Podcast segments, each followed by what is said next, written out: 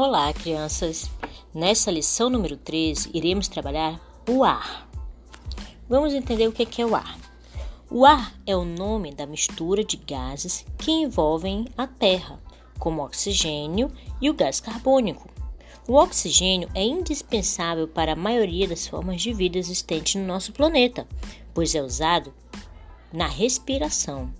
Já o gás carbônico é fundamental para as plantas realizarem a fotossíntese.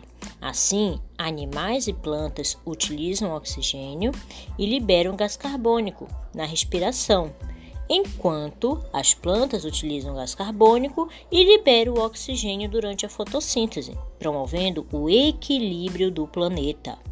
Ar puro é aquele com grande quantidade de oxigênio e pouco de gás carbônico.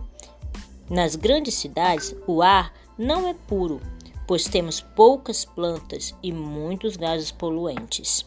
Este foi o nosso podcast da lição número 13. Agora vamos à atividade.